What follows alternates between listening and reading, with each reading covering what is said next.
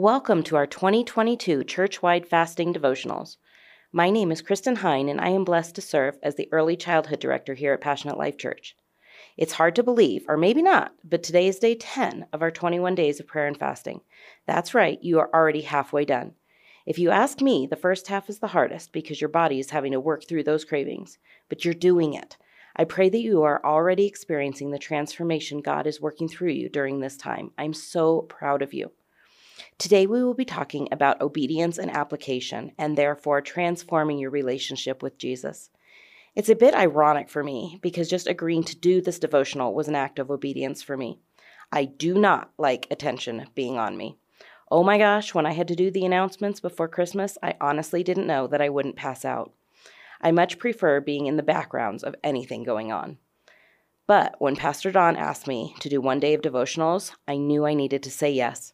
It wasn't just Pastor Don asking me, it was Jesus, and I knew what my answer needed to be, even though it scared me to death. So let's break it down. According to the dictionary, the definition of obedience is compliance with an order, request, or law or submission to another's authority. Whoa, that's heavy stuff right there and can make some of us uncomfortable. The word alone can bring up negative feelings or flashbacks to rebellious teenage years. According to Holman's Bible Dictionary, however, obedience is defined as to hear God's word and act accordingly. Ha, I like that one better, don't you? So, why isn't that definition any easier to follow? Before starting this job, I was a middle school teacher, a paraprofessional, and substitute teacher. I still sub on the days I am not working at PLC.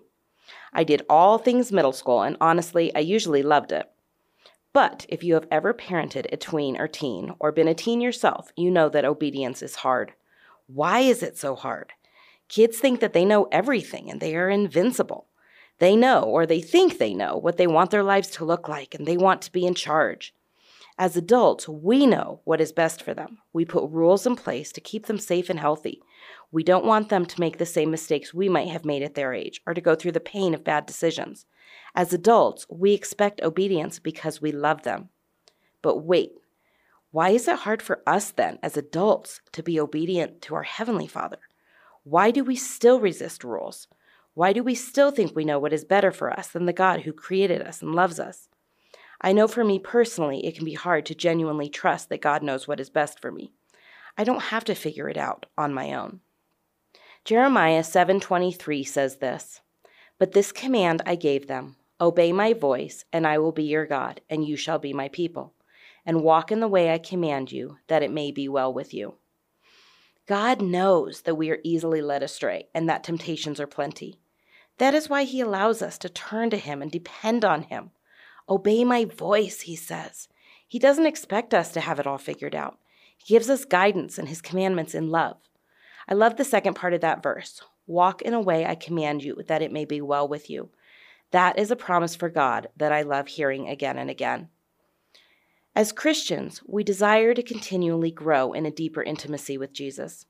Deep inside, I think most of us want this. We yearn for it. But obedience, that makes it hard. In the book The Power of Transformation by Pauline Lewinson, she writes Obedience to the word and the application of its principles will benefit us enormously. Here are some things that Jesus does for people who trust, submit, yield, and surrender and obey him. He protects, gives courage, wisdom, and understanding, provides for every need, and gives us supernatural blessings. He blots out our sins and keeps our names in the book of life. How amazing is that? Our lives can be so much fuller when we choose to be obedient and follow God's commandments. Jesus really does not ask much of us in relation to what he did for us, and the blessings he bestows on us when we do, wow.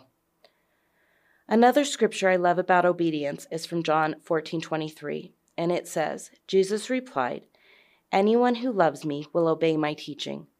My Father will love them, and we will come to them and make our home with them." We can't say we love Jesus, but then continue to disobey when he asks of us. There is no yes, but with Jesus. We know Jesus loves us and desires for us to grow in our intimacy with him. How wonderful it is that we can show our love for Jesus by obeying the commandments he laid out for us.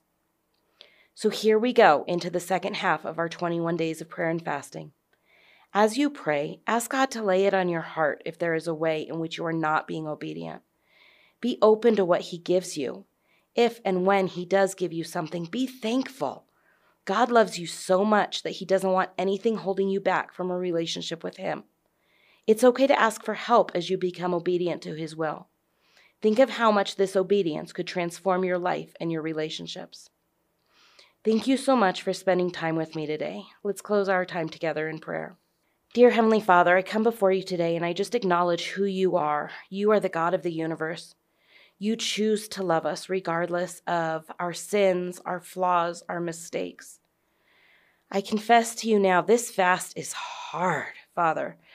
Some of us are giving up things that we didn't might not have even realized how much we depend on. And it's so amazing to remind be reminded that we can just depend on you. You are all that we need.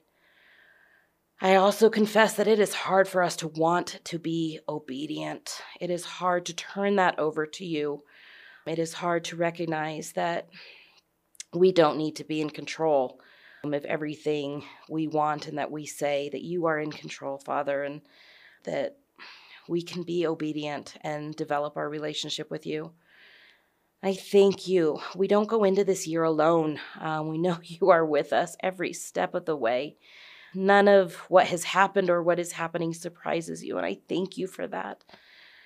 I thank you for our church family. Um, I thank you for just the pastors of Passionate Life Church that can help us grow with you even when it's hard, um, that they can remind us how important obedience is. And I ask for courage as we as we do go forward. Just courage to to meet the challenges set before us, though they may be many, though they may be mighty you can give us the courage that we need. I ask for determination um, to finish out this fast in a way that is just so pleasing to you, in a way that we can be proud after it, after it finishes. Thank you, Jesus, for being such a blessing to us. We thank you. We love you. In Jesus' precious name we pray. Amen.